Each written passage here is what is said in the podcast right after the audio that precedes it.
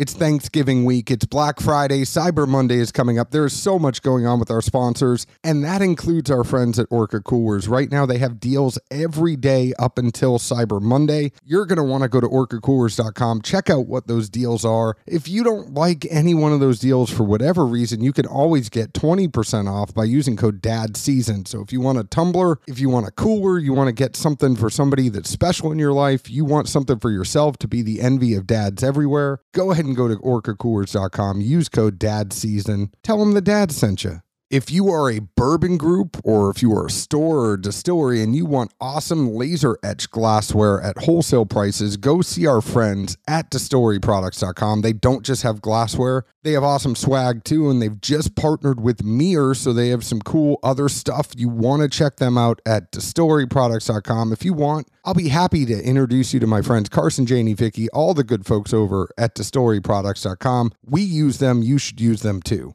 What a week of sports. There's so much going on. It is rivalry week for college football. If you bet $50 on a college football spread, you'll get $30 to use on another college football game at action247.com. Tennessee's only sportsbook by Tennesseans for Tennesseans. The match is this weekend Brooks Koepka versus Bryson DeChambeau. There's a lot of bad blood there. A lot. I can't wait to watch this. But if you bet 25 bucks on the winner, they will give you a $15 free bet just for funsies. Black Friday deposit boost. I mean, come on, you know they always do deposit boosts on Fridays. So, of course, they're going to do a Black Friday one. There's an NBA parlay partay Bet 25 bucks on a $200 parlay and get a $15 NBA free bet. And of course, the Titans Patriots are coming up this Sunday. And if you wager $50, they'll give you another $30 for your Sunday bets. You can also use code DADS100 and they will match up to $400 of your first deposit. You can parlay that with their Black Friday deposit boost and get a hell of a boost on this Black Friday at our friends at action247.com. If you want action, get in on the action at action247. Yeah.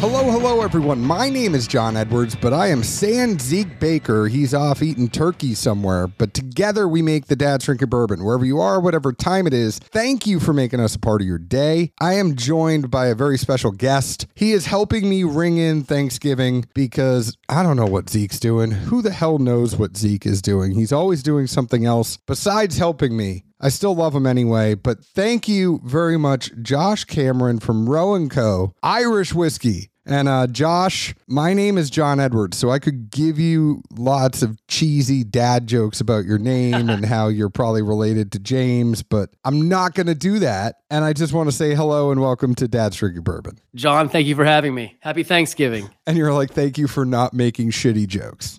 No, I, I'm a fan of bad jokes. I'm actually known for them. So I do have to say, I am super impressed. So, we do a lot of these podcasts, and ever since March of 2020, a lot of these have been virtual. And I have yet to have somebody like yourself show up with a professional grade microphone Oh, plugged yes. into his computer sounding good. I appreciate that. I mean, as you know, it took a while to get it plugged in. So thank you. Oh no, we're very very happy it worked. It makes the listening experience. I want to let you know that my partner in this, if he was on here, he would just be talking through his MacBook. You can't do that. I got him a USB microphone. For what? For for a gift?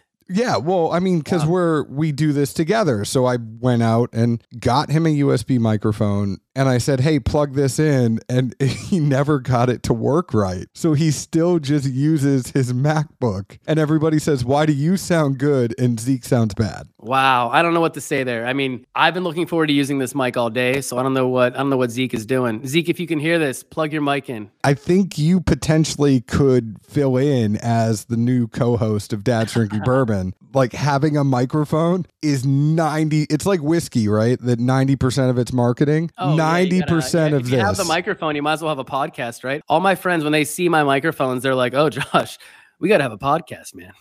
Okay, let's just talk together. That's great. it is a labor of love and it's a lot more work than you think. You know, Yeah. everybody's like, "Oh yeah, I'm going to go start a podcast." And then Mhm. um, over the years, I mean, we've been around since 2016. Oh, I promise I'll stop talking about myself here. You know, other podcasts reach out and say, "How how do you guys still do it?" And I'm like, "It's a grind, but if you love doing it, it's easy." And you guys started before that big podcast wave. So Oh, I have to have a lot of respect for that. You know, I was a DJ when I was a little kid. Then I grew up and everyone was a DJ. Everyone had a laptop. So I understand what you're talking about. Now, what kind of DJ? Because this is this is big. Is this like scratching? Were you? Uh, well, I, I had turntables. I never was a great turntablist. I always I was a, I was a CD DJ. So I had you know two Numark players, and I'd carry them around to graduation parties, birthday parties, weddings when I could. Weddings was the big money. Weddings was huge money. I had a friend. He actually is a trainer on. Is he on the Vikings again? He would. He's Whoa. you know he was with the Patriots for a while. He's with the Wow. Vikings, and um he was one of the best DJs I've ever seen. Like just kid killed it. Did Wow. turntables, had the records, and then as time went on, it's like you see that technology change. Like you could do the same thing with CDs that people were doing Mhm. with records Yep. because technology advanced. And then it was everything's an MP3, but you could do Yep. everything with turntables with just like this app. control it. Yeah, Yeah. exactly. No, I mean, I had my car full of speakers, lights, thousands of CDs. My mom's dropping me off. It's uh, it, now it's just good memories. I remember one time, even my grandfather taking me, and it was it was almost embarrassing because we were running late for a show at a VFW and opening the tripods. They were all locked, but we looked like fools because we were trying to open our own tripods, but it was slow. So it's it's just good memories now. I love that you. I used to be at a band, a few of them, and just Cool. shows at the VFW. it just goes back. VFW. It's a VFW kind of night. Yep. Yeah. I mean, it's Thanksgiving. Everyone's going to be home. You know, maybe people will be at the VFW having a drink. Do you still live where you grew up, or do you live? So I, I- I grew up in Pennsylvania, but I came to New York City for college, acting and music, and then that led me into the bar world. But I I'm going home tomorrow. That'll be nice. I'll be home for a couple of days. But I live in New York City now. So is there like a local bar that everybody goes to? And There, there are. I remember there's a bar called the County Line, and on my 21st birthday, some nice dude, you know, we walked in a bunch of pretty much looking like idiot kids, and this guy's like, "It's your birthday, son. Shots for the bar." It's that kind of place. You know, there's also bars you don't want to go into, just like anywhere. But yeah, so the County Line. I, I'll probably spend time with my family though. I probably won't have time for a bar when I'm home. I haven't been home in a little bit. I need to get up there, but you know, now that I have a kid, it's a lot easier to tell family to come to me. Where are you now? I'm in Nashville, but I actually Oh, grew nice. up right outside of Boston. And funny enough, we have Irish whiskey on, and, and why this makes sense to me for Thanksgiving. Obviously, Boston is a very Irish, Italian, Catholic area. And the bar that we used to go to is called the Claddagh. Okay, Very Irish uh, thing. If, if do you know the Claddagh? that's in Pittsburgh. No, it's actually outside of Boston. So do no, but do no, you, I do not. I do not know the Claddagh. no, do you know what a Claddagh is? I don't. So you know the the ring that everybody wears it's the two hearts or the it's the heart in the middle and it's the two hands and if it's facing out then you're single and if it's facing in then you're taken. I have no clue. No. It's a huge Irish thing. So Okay. that is uh the Claddagh. It's C L A D D A G H. But the Claddagh is is a very Irish bar that I would go to over Thanksgiving. So, you know, having Irish whiskey on Thanksgiving is something that really makes sense to me. Claddagh on Thanksgiving. I like it. Irish whiskey. I feel like that's something I should know about representing an Irish whiskey. I should be well versed in the Claddagh. You should be well versed in the Claddagh in Gaelic in general. Yes. Words that you look at and you're like, man, this does not look like the way they pronounce it. Oh yeah, yeah. Uisce beatha. There's one for you. The oh. water of life. oh, yeah. U I S C E. I think it's B E A U maybe or B E A T H A. It's not what you think when you look at it. No, I spent a lot of time over in Dublin and in Belfast for work and love everything over there. Have drank a crap ton of Irish whiskey. Some I remember, some I forget, but I am looking forward to remembering Roe and Co. So tell me a little bit about yourself before we get in here because you said you were from Pennsylvania, you moved Yes. to New York City. Yep. You were in the bar scene before you actually moved over and started working at Roe and Co. So tell me about where you worked, tell me about what you did and and what got you into that yeah, I know you had some acting and some other stuff going on, and then decided to kind of go into was bartending something to basically pay the bills while you were trying to do other stuff, or Yeah, at first it was it was kind of like the dream way to pay the bills. I kind of looked at bartending. It was almost this thing I was afraid of. I was nervous to bartend at first. I was so excited and eager. I um I mean, in terms of the restaurant industry, though, I started out as a kid working in restaurants with my mom, um, and then you know, as I DJed, I worked in restaurants. I worked as everything from a server, a porter, everything as a kid, and I never was a kid who said, "Hey, I want to grow up and be a bartender." When I came to New York City, that was so different, though. In New York City, bartending was magic. You know, these these men and women providing incredible experiences, and it's this. uh, The bar was always kind of this. Um, the bar was almost unattainable for a lot of people. To become a bartender in New York City, when I did, at least for me, it was difficult, and it was something that I always wanted to do. So I um yeah, I was I was in acting school uh, and I'm here playing songs and acting and I was working in sales. So sales actually gave me a lot of experience that probably helped me as a bartender. But I I was always dreaming of getting behind the bar and I finally did. You know, I was a terrible bartender at first, so I had pretty bad bartending jobs. I I would get hired at places with my very new resume and then the place would close. You know, that happened a lot, but that was my experience level at the time. And I had to become a better bartender. So the reason I became a better bartender was because I wanted to bartend, but then if I wanted to bartend, I had to be good. So I had to get better. I had to study. I was always reading constantly. I was always even using um, you know, YouTube videos. I was obsessed with the with the science behind how to make these cocktails or even before that, just how to make cocktails in general. Years went by and I always wanted to make better drinks for the customers I was serving. And I had a chance to present to my bosses a cocktail menu once because the guy that was actually making our cocktail menu had moved on from the job and they were going to do his best of. And i'm i'm a fan of a good Bruce Springsteen collection sure but I wanted to I wanted to make some new stuff that connected with our audience right here and right now just in our bar cuz I knew our guests. And I started making some drinks and also telling stories with the drinks. I ended up loving that and I became obsessed with that. And I made our menu for a, a, bunch of years there. And then I started consulting a little bit. And I had great opportunities with whiskey companies to go to distilleries to to see you know stand next to the barrels and you can feel the you know the vapor rising you could smell the rick house i remember the sunset and the sunrise in rick houses in kentucky and in those moments, I knew this was something that I loved so much. In a lot of ways, it takes me back to Pennsylvania. As a kid, always obsessed with cornfields, obsessed with rivers, fishing, those kinds of things. And in a lot of ways, this is kind of, you know, it, it's very much the liquid that gets into the into the barrel. So I'm going to get you in a little bit of trouble here. You were a bartender, and that's kind I am a bartender, sir. I know, I know. It's like I was doing Peloton today, and somebody said, "Never say you're a former athlete. You're still an Oh, I'm- athlete." I'm, a current athlete too. You should see. I um I go to the park, shoot some hoops.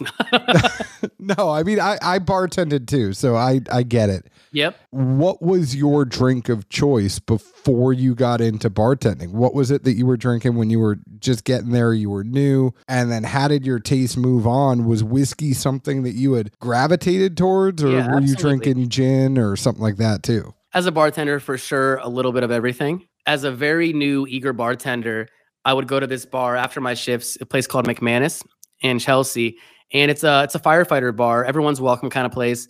And it would be after my shifts. I'm a new guy. They don't know if I'm going to be a server or a bartender longer. You know, they don't know who I am. That could just be someone else who wants to bartend. And the bartenders, actually the family, the McManus family, would set out different whiskeys and just walk me through different whiskeys, different scotches, different Irish whiskeys, bourbons, ryes, and talk to me about them. Then I became obsessed. I was reading more books about it every day. I was um, becoming very interested in whiskey culture because there's a whole world we live in. There's this whole world not everyone knows about that is this whiskey world. Oh, 100%. And you go down the rabbit hole and you realize that Mhm. there are a million variables. And, you know, everybody's like, how come the, the whiskey tastes the way it does? It's like, well, from the grain to the wood that's used in the barrel to, but it's not even just the the, air, the river where you're at. and it's not um, even just the grain. I mean, you take one thing as simple as the grain. It's, Yeah. well, how did you cook it? Like, did you cook it before? Did you cook it together with other grains? Did you, like, there's a whole thing. Every little piece could be nuanced even more. I mean, you get to staves. Is it tight staves? Is it open staves? Is it, there's so much about whiskey that is chance as much as it is skill. Cause you just put it in the barrel, you cross your fingers, you're like, I kind of know how this is going to turn out But I I'm so I'm really so with you on that. There's, you know, of course we say, you know, 101. We have grains, we have water, we have yeast. In a lot of ways, I say we have grains, we have water, and then kind of we have magic because yeast is in the air, right? But also there can be more than just the yeast that goes into it. There's so many different ways whiskeys are being made right now. And we didn't you didn't even mention the still that's used, right? Oh, 100%. every every single aspect of it can can adjust it and then you still you still have to be i mean we're lucky we have a master blender of 35 years at Roe and Co because you're exactly right there's so many different nuances that go into every single expression of whiskey we have And you are going where I want to go, but I want to take it one step back before we Yeah. get there because I want to know. So you're at these bars. Yep. You're in New York City. What got you to move over to Roe and Co? How did they steal you? New York has so many good bars. Like uh, I love going to the Flatiron. I love going to the Hamilton. There are places I used to actually work on the corner of Lafayette and Houston. i worked on houston avenue a for a long time we were neighbors my friend I Very still cool. lived in Nashville, so I I just commuted up there a few times a month, and then wow had to go. as a bartender No, no, I, Okay. IT. okay all right still cool still cool There are so many places that I loved going. I, I mean, I loved just walking around New York. What I would do is I would work in Soho, but I would stay at the Hilton in the Fashion District. And there are so many places that I wish I wrote down the name of every single place I went to, but I would just walk. So I would just get right on Broadway, start walking up, go through the park, beautiful hit up Shake Shack every once in a while, but uh there's nothing wrong with that basically just walk and find a place that I had never been to and just go try someplace new. You know, the city is amazing like that because I remember times, you know, I came from Pennsylvania, so you think the city is so big. But then I remember my first couple times walking from downtown all the way to you know, the Upper East Side, even, or to, you know, to Harlem. And it's not that big. You can do that in 20, 30 minutes on a nice night, and it's a beautiful walk. Oh, the walks are great. And just getting lost. I mean, it's really easy to find your way around there. Cause I mean, hell, all the streets are numbered. I mean, it's a very, New York has It a is a grid. I tell my mom that every time she visits. I don't know if she believes me still. It's so easy. The only problem I had when I went to New York, though, is I have a Red Sox debit card. Every single place I would go, Yeah, for sure, for sure. I actually had the reverse experience for Roe and Co. I got the opportunity to go to Boston a few times. So I went there. Oh crap, nervous. Here's a New York guy going to Boston. And it was completely opposite. I was so welcomed. Everyone I met was giving me directions and advice. It was just I was I was so surprised at that. I think that that Yankees Red Sox thing is very much a New York war. It, it didn't seem to be uh, as prevalent just walking around Boston. you know what it was? The second the Sox won, Oh, timing. I mean, when I tell you growing up, we would be at a Patriots game and a Yankee suck chant would start. We'd be at a concert and a Yankee suck chant would start. I've sat out there for the Yankees games in uh, in the bleachers, and that's some of the most the Yankees Red Sox for the bleachers. Both sides know there's going to be a little bit of back and forth, and I think that there's a lot of enjoyment from both sides. I went to a Red Sox Yankees game on Easter Sunday, and I have never seen more people kicked out of a game in my whole entire life. Easter Sunday, wow. Easter Sunday. It is a holy day. And people were getting thrown out, throwing beer on each other. One person would get cuffed by the cops, and then another person would slug him while the cops had him cuffed. Like, and then that person's in cuffs going out. So it was it was crazy. But I do think that it's kind of died down since they won a couple times and that monkey's off their back. The Boston, I mean, th- if you think about what's going on, I don't want to sound like a jerk right now, but you know, between the Red Sox, the Patriots, the Celtics, the Bruins, like everybody's winning. So there's not much that so Bostonians have to be mad you, um, about. You, you- you broke up there. I couldn't really hear what you were saying. Being a Steelers fan, I couldn't really hear what was going on. But whatever it was, go ahead. you think Ben's got one left in him? Ah, I think um, I think he's doing his best right now, and it's uh, it's hard. We had a good game yesterday. I, it is tough right now. You know, what is it? Seventeen years. You're at that point though where Yeah. you got to start thinking about the next person. I Mhm. mean, that- it's not everybody's going to be Tom Brady, right? Like not everybody. You're Probably, yeah, probably nobody else will ever be Tom Brady. I have to. I have a lot of respect for Tom Brady. But you start know- thinking about like you have the guy on the bench and you're like, all right, Tom's about to be 40. Maybe we got to put this guy in. And he's like, no, no, no, I'm not ready. I'm still good. I still got some years left of me. No, I think we should put that guy in. All right, well, I'm leaving. I'm going to go win a Super Bowl with yeah, another team. Yeah, don't mind if I do. I'll take Gronk with me. I mean, yeah, Ben's not going to any other team and winning. I'm sorry. Ben's doing all right in Pittsburgh. I think he, I think he has a podcast. He's uh every week. I think he's he's getting ready to move on. You know, the thing that always got me about Ben is he doesn't have a chin. It's just his neck. If you look at him, we didn't hire him for a chin. No, but if you look at him, he's just got a really fat neck. Like he doesn't look athletic, I'll give you that. But sir, pump your brakes. That's my quarterback. Like he looks like Peter Griffin. Like with the That's ridiculous. Here we are. We're in New York. You started working at a bar and then you worked at more bars. And then oh, yeah. how do we go from bartending to Diageo and Roe and Co? So many steps, so many, you know, um, I think about that a lot because in a lot of ways, everything I was doing has kind of come together to have this opportunity. You know, I was bartending and then uh, the pandemic hit and I was not bartending. I was thinking about going back to bartending because I always that was that was my plan. I'm going to keep bartending while I make everything work because that's one of the best things about bartending. You can make everything work while you bartend. I went to an interview and the interview went very well. And it went almost almost too well. I I uh I used to be when I was first a bartender, I was nervous in those interviews. I was, you know, do I remember this cocktail spec? How am I going to handle this interview? How do I show that I'm going to be able to manage this bar? And that was who I used to be. And I kind of outgrew that a lot. And at least for this bar in particular that I had interviewed at, I kind of left feeling like, okay, so I succeeded. I succeeded in this interview, but I didn't feel like I was going to be challenged or scared in the job. So that's when I I went on uh, online and I thought maybe it is time to pursue a whiskey opportunity because I I love whiskey. I'm so attached to it. It's a major part of my life, and it's been a major part of who I am and the best parts of my life, if that makes sense. Some of the best friends I've ever made through whiskey, the best experiences I've ever had. You know, music comes from whiskey for me. It's it's been it's been amazing. I applied for a job online, but I didn't think anything of it and I didn't actually know the whiskey at this point. So I clicked on it, like, yeah, I'll see about this whiskey. And then they gave me an interview so I, of course, ran out right away and I grabbed the whiskey. And that changed how that interview went because I, okay, so now this is a whiskey that I actually can stand behind. At first, I was hesitant. You know, I've always been a bourbon rye guy. And I think that's one of the first things that actually drew me towards Roe and Co. was those aspects of bourbon that are actually in the way Roe & Co is made. I was absolutely taken aback. I didn't expect to love this new whiskey that I hadn't tried yet. And then um, I started interviewing, and every interview, interview after interview, I kept on connecting with the team, and that's what took it to the next level where I the whole brand is based on collaboration. And even at a level where we're we're here in the states the people that I was going to get a chance to work with if I got this job are amazing people. That was a big change for me because I, I love the idea of moving on in a place where you can grow and be challenged but also work with people you want to work with and be challenged by and grow with. And that excitement around Roe & Co and around whiskey and the stories within is what drew me to apply and to pursue. And by no means was that you know a shoe in. It still was you know three months of interviews and and wondering what's going to happen.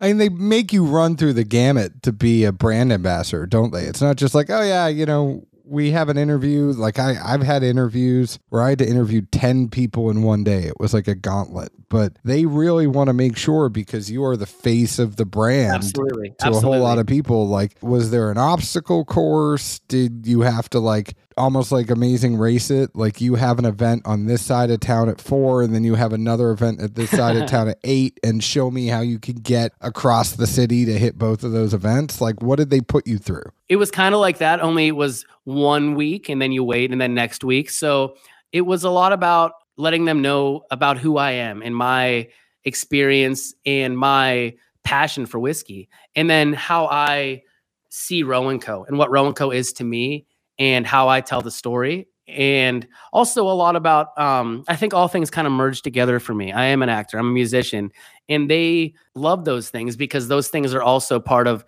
collaborative creative work. And those things also kind of tie into Roe & Co and our whole brand story of working together and making, you know, making whiskey, but also, you know, making cocktails, making whiskey, but also building up people.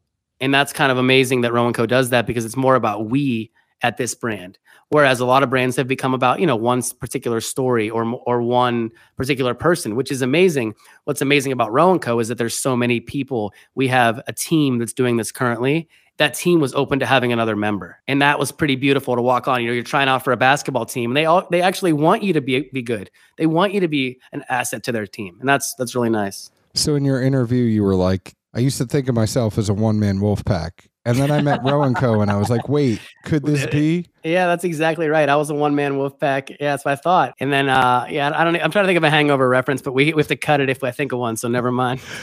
but it is a good segue. I mean, you mentioned this a couple times, and they liked the way that you told their story. So I, I think that's perfect. Tell me the Roe & Co. story. A lot of people might not know who they are. I mean, a lot of people are bourbon drinkers. Mm-hmm. I like to think that Irish whiskey is the great unifier between scotch drinkers and bourbon drinkers. It's not peaty like scotch. It's not as sweet. You know, there's still some of that barley in the in the middle there in in Irish whiskey. So it's that in betweener that is a lot easier to take than scotch for some people. You're not going to get that acetone. You're going to get a lot more fruit. It's going to uh, be a little bit lighter. I love Irish whiskey personally, but I think you mentioned it a couple times. I already said that. I want to hear what you told them the story of Roe & Co. is and, and what you learned it was. The story of Roe & Co. is amazing because it's it's currently evolving. So we are inspired by a man named George Roe, who was one of the actual pioneers of Irish whiskey and whiskey in the entire world. So, in the heart of Dublin, he has a distillery. His grandfather, Peter Roe, actually started that uh, in the 1700s. But come closer to the late 19th century, early 20th century, that distillery is actually the largest distillery in the world. As a bartender, I didn't know that. But in the heart of Dublin, George Roe had a 17 acre distillery that dwarfed all other distilleries and exported 2 million gallons of whiskey a year. So we were talking earlier about about those Gaelic terms. A lot of people will argue, and I'm one of them, that whiskey was first called whiskey in Ireland. So there's there's a golden triangle of whiskey right in the heart of Dublin. George Roe's at the top of that. Come the turn of the 20th century, we have trade embargoes, we have the Irish Rebellion, we have the rise of the column still in Scotland, and then of course prohibition in America, which finally kind of nails the coffin for Irish whiskey as a category overall. The Irish whiskey makers, they they held strong on always making whiskey in Ireland with pot stills, copper pot stills. Whereas across there in Scotland, they started using column stills, which can make whiskey faster, but it doesn't have the same characteristics of copper. I think we'll talk about copper later, but copper is so crucial in whiskey making in terms of the, the scientific processes that it can lend to whiskey. George Roe's distillery closes 1926, and then Ireland itself is without distilleries for the most part for about 100 years. There's about two or three in 2016 whenever Caroline Martin, our master blender, she's a 35 year master blender. She in addition to being a whiskey blender, is obsessed with alchemy and perfumes and what fragrances and essences can actually do for you before you even hit the glass. So she collaborates with bartenders five bartenders, Irish bartenders, to find out what is actually working and what bartenders want and need. And then also, I think that goes back to that no longer a one man wolf pack. Now we are a full team and we're going to do this together because the greatest thing we're trying to make is a whiskey that is a premium sipper and is also a premium cocktail whiskey and then the third thing, it's an Irish whiskey. So that's th- those things make it difficult. So they make 120 blends and they're back and forth, back and forth. The Irish bartenders, they charged Caroline to make the whiskey stronger than traditional Irish whiskey. So tr- Irish whiskey is traditionally 40% ABV. Roe & Co was actually 45 for a number of reasons. First off, that extra proof is going to stand up in the glass. It's going to slow you down when you sip it.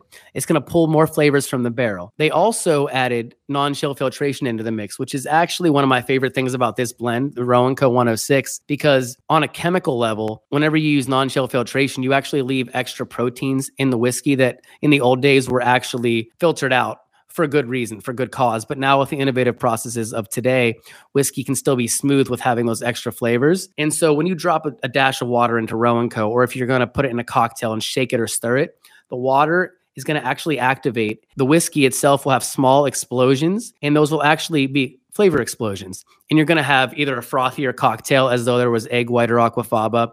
You're going to have more robust flavors coming out of the barrel. For a final note, so it's ex bourbon barrel, ex bourbon barrel aged, and that's excellent. And that's one of the reasons I first tasted this whiskey. I said, "Wow, I, I love this." Wait a second, this is Irish whiskey. I'm surprised. In a lot of ways, Roe and Co. is if you if we were to make a compass with Irish whiskey being true north, bourbon being true west, Roe and Co. is kind of right in the middle there, shooting off into a new trajectory of where and what whiskey can do. You're right. It is kind of that in between. I mean, especially with its ex bourbon barrel, like you said, it's the 90 proof. It's that to me when I got this. I really didn't know a lot about Roe and Co. when y'all first reached out, and it was something that I wanted to learn more about, like I do with everything. Love the fact that it is very female led. You have Caroline in there blending. You have Lora, who is the head distiller. Lora Hemy, our head distillery. She's amazing. She runs the distillery. She also is an alchemist, also is a record collector. She's like a total artist in addition to being a distiller and all of that kind of blends into what she does she's constantly creating constantly innovating she um when they were actually building the distillery she found a what, what looked like an aging flower pot but was actually a tanqueray stillhead and she brought that stillhead I guess renovated that stillhead and put it on one of our stills. So we have three copper stills, but the middle one actually used to have a top from an old Tanqueray still, which adds extra creamy notes. My example with that is just that even from the choices of the stills that Lora Hemy picked, even from the grains that were picked locally, every single aspect of Roe and Co., which we'll talk about the bottle here in a second, is carefully chosen. What I like is uh even the merch is pushing the boundaries a little bit. Like there's a wallet that has a little place for a guitar guitar pick. pick. Yes, there is. And as a guitarist, yep. like I need that wallet Absolutely. really bad. We got to get you one, John. And and even the fact that there is a, a sweet cask strength. There is mm-hmm. a, a cask strength that has alligator char in there. Um, it's 13 year old single grain with alligator mm-hmm. char. The proof on it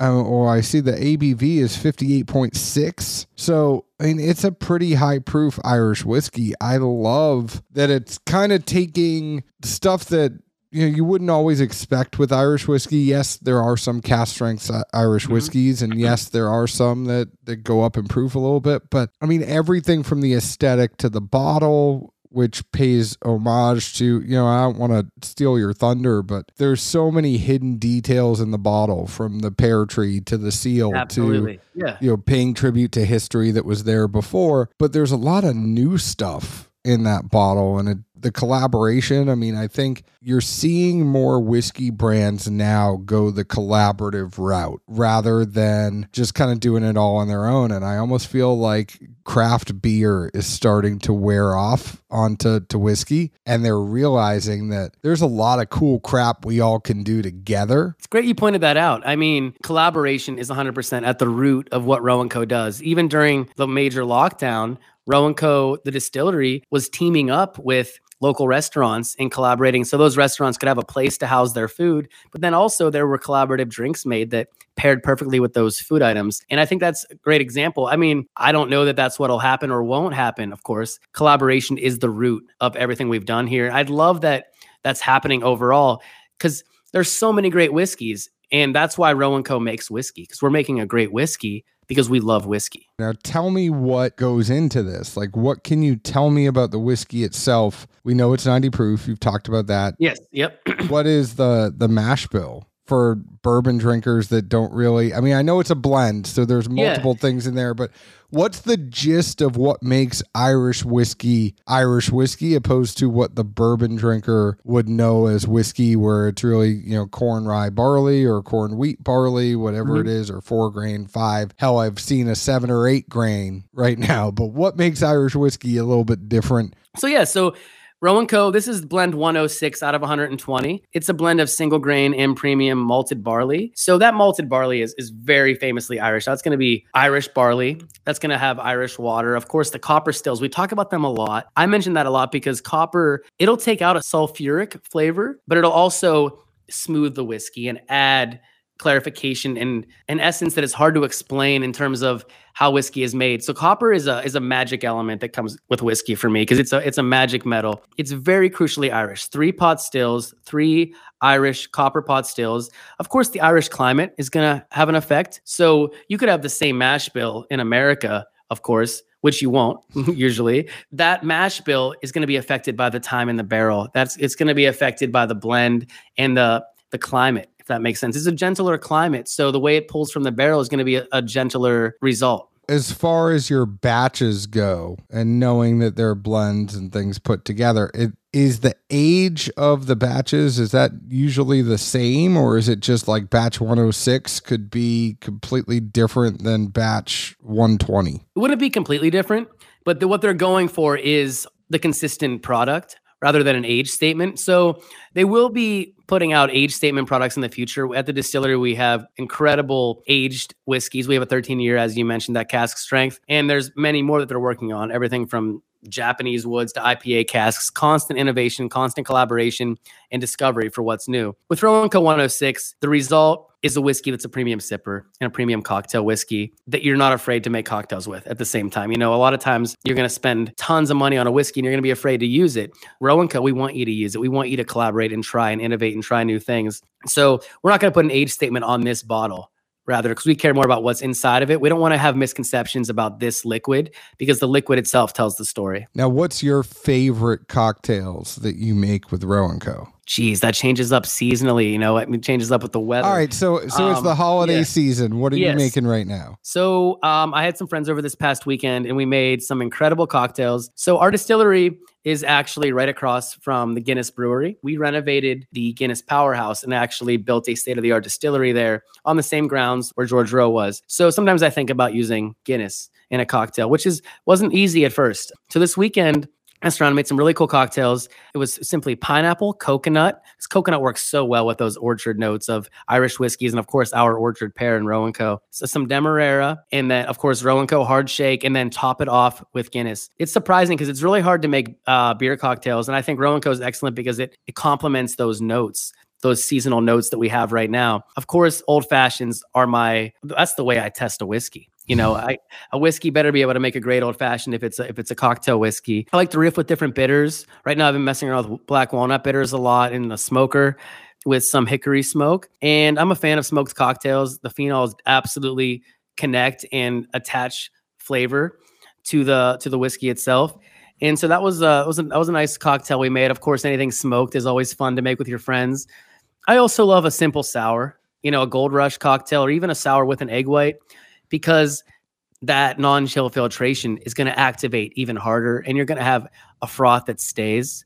One of my favorite cocktails to make for guests is always a sour cocktail just because of how it how it the texture and how it stands up in the glass. I love the sazerac cocktail with Roe and Co because the, there's gentle cinnamon there's some anise within the whiskey that we pull from the barrel and then if you put that in a Sazerac, instantly the Sazerac is elevated almost in the way like as if the Sazerac was always waiting for Roe and Co. So there's a lot you can play with. And the fact I think that it has a little bit higher proof than a uh, typical Irish whiskey, it opens the door for more cocktails to be there because sometimes I, I just feel like with some Irish whiskey, that 80 proof, it gets lost in the shuffle and you don't Absolutely. get enough of the flavor. What I like about this whiskey is I think there's a lot of fruit in that fruit, and I'm not just saying that because there's the pear on on the tree on there. Mm-hmm. I get a little bit of pear, I get a little apple, but the nose, it's almost like a toasted wood. It's not a regular like oak deep oak. I mean, if anything, it would be like freshly cut oak. I find it interesting because it's um it's a used barrel. It's not a brand new barrel it's like it was freshly cut. It's like it's toasted a little bit. It doesn't smell like it was an old guy. I see what you mean. I we call that I feel like that's the orchard notes from the end of the season. That's kind of how I try to describe that. You know, it's I don't I don't feel like a lot of Irish whiskeys are famous for those orchard notes, those those apples, but when you mix the copper stills with non-chill filtration and the yeast process, we come out with that gentle pear note. Of course, it's built into the brand, but it also is built into the glass. It is full of flavor. I'm not saying that because you're on here. I'm just saying it. Thank it you very much. I appreciate it. Anybody knows that if we don't like something, you can read between the lines and figure out that we don't like it. I am a big fan of this one. I like Irish whiskey a lot more than Zeke does, and I drink other whiskeys other than bourbon and rye more than Zeke does. I mean, let's be honest, I drink bourbon and rye a lot more, but I do like to have some other stuff in my cabinet and I like to change it up every once in a while. I think that's something that helps develop your palate more if you're not just drinking the same thing every day. I think you need to go to other spirits just besides whiskey. You need to be having some rum and you need to be having some gin and amaro. Like just try everything except for vodka. But you know, all that other no stuff comment.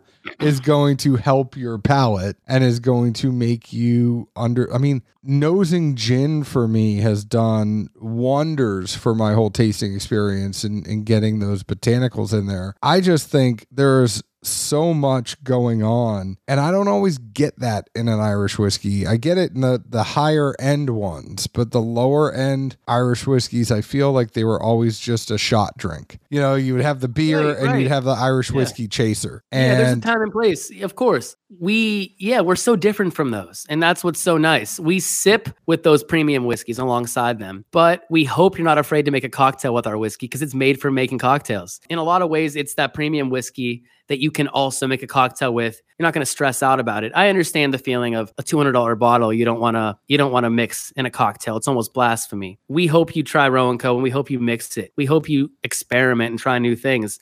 We got to be careful about price, but what's the ballparkish we're in that sub 50 category. We are, you know, premium sipper that you can also afford to mix. And that's what's so magic about one of the most magical things about Roe & Co that we're not at a price point that you don't want to put it into a cocktail. You know, whether you're at home or you're at the bar. We want it to be a, a bartender's whiskey. It's made by bartenders and I mean, check out this bottle here.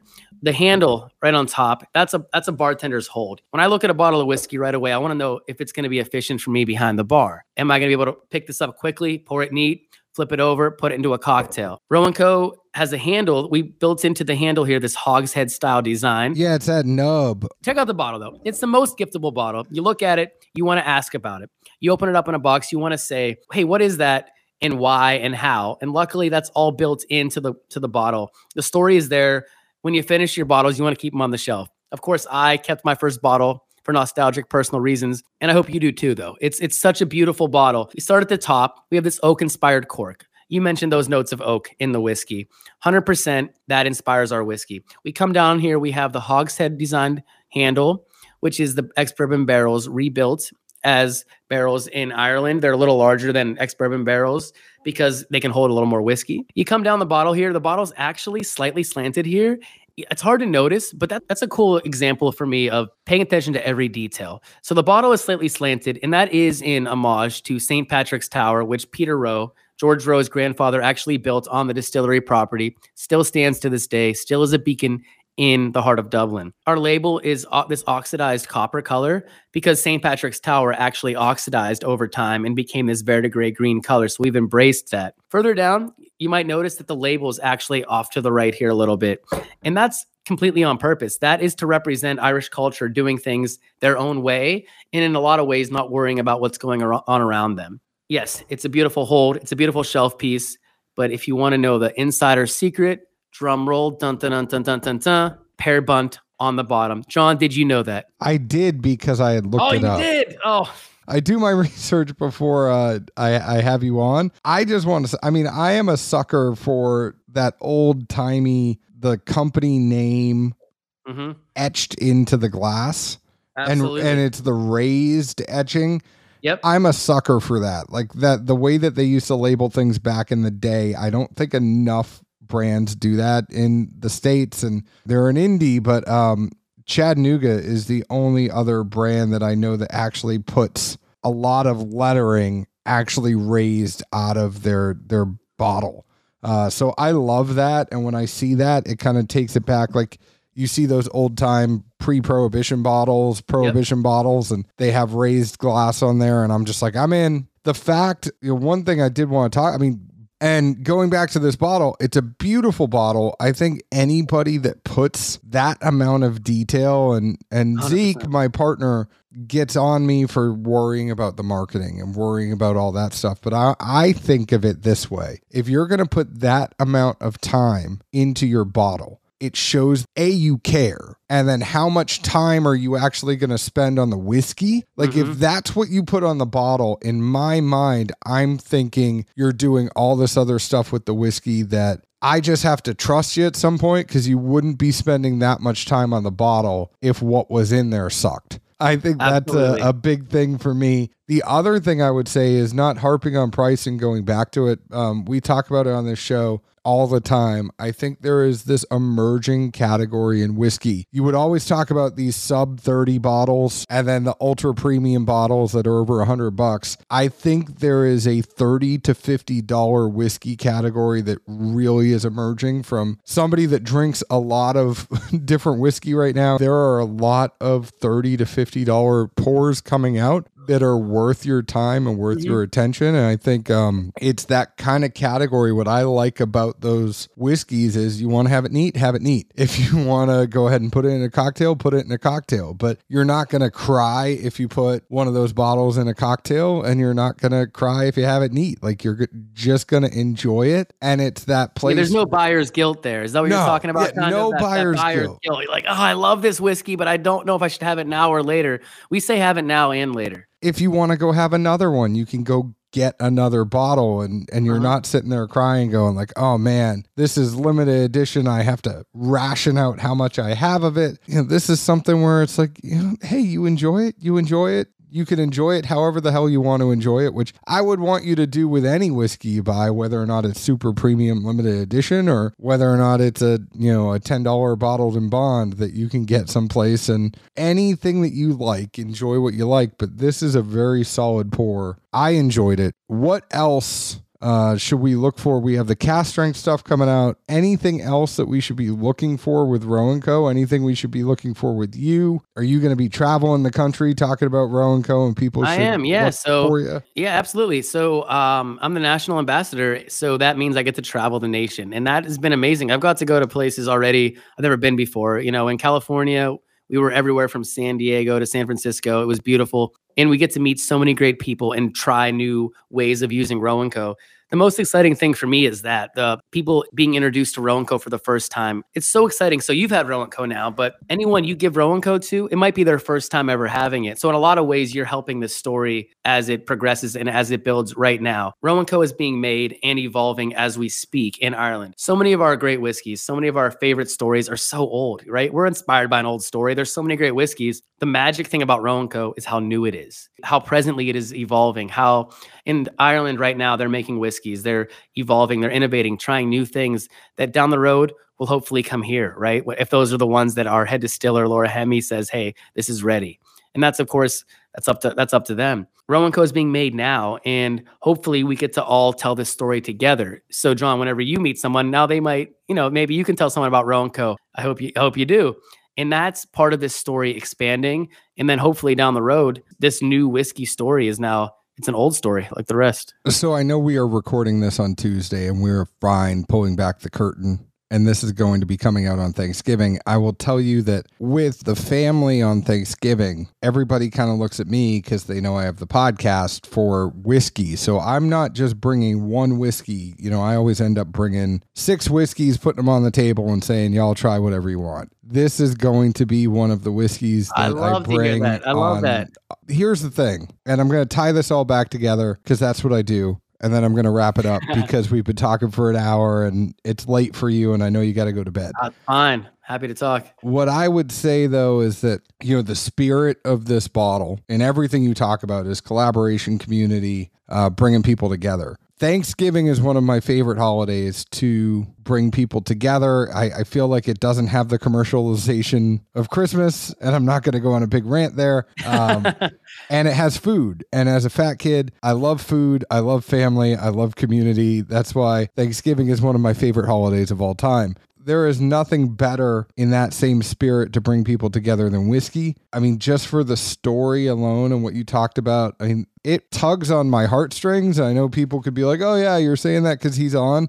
Thanksgiving was always kind of special to me. And one of the things that uh, I think, especially as a football player that then went right into wrestling, and wrestling started the Monday after Thanksgiving. Thanksgiving was always the last meal I could have before I didn't eat for four months, maybe five months, depending on how far we got in the playoffs and uh, tournaments. So Wow. it was one of those things for me. Thanksgiving was always, you know, has a special place in my heart. So I am going to be very proud to bring this bottle and have people drink it. And then I can go get another one. So uh, I appreciate y'all sending a bottle. I appreciate the time that you took to talk about it. And uh, I think we need to have you on again sometime in the future when y'all are doing new stuff. You're talking about what else is going on. I would love to have you back. And you have some friends in Nashville now. So whenever you come through, hit us up. We'll get a drink together. Amazing. Your babysitter that's on here that not everybody knows about, but she lives in Knoxville. So she can come hang out too. It'll be a good time. We'll all drink some Roe and Co. and, and get to know each other. Roe and Co country songs. I like that. I'm down. Thank you so much, Josh. What else do you want the people to know before we wrap this up here tonight? Oh, I just I want you to know I want you to know happy Thanksgiving from Roe and Co. from our community, from our distillery. Thank you for trying Roe and Co. Please enjoy it responsibly and make some cocktails. and Tell us about them. Follow me on Whiskey with Josh. You can follow the distillery at Roe and Co. Whiskey. We love to collaborate and hear what you're doing with our whiskey. So thank you guys and cheers. Cheers. You can find us on Facebook at Dad's Drinking Bourbon, Twitter at Bourbon Dads, Instagram at Dad's Drinking Bourbon. Find us wherever you download your podcast. You already have because you're listening to us now. So, what we need you to do is leave us an open and honest review, just like we leave open and honest reviews about the whiskey we drink. You can also find us here in Nashville, Tennessee. Cheers and happy Thanksgiving, y'all. Thanks, John.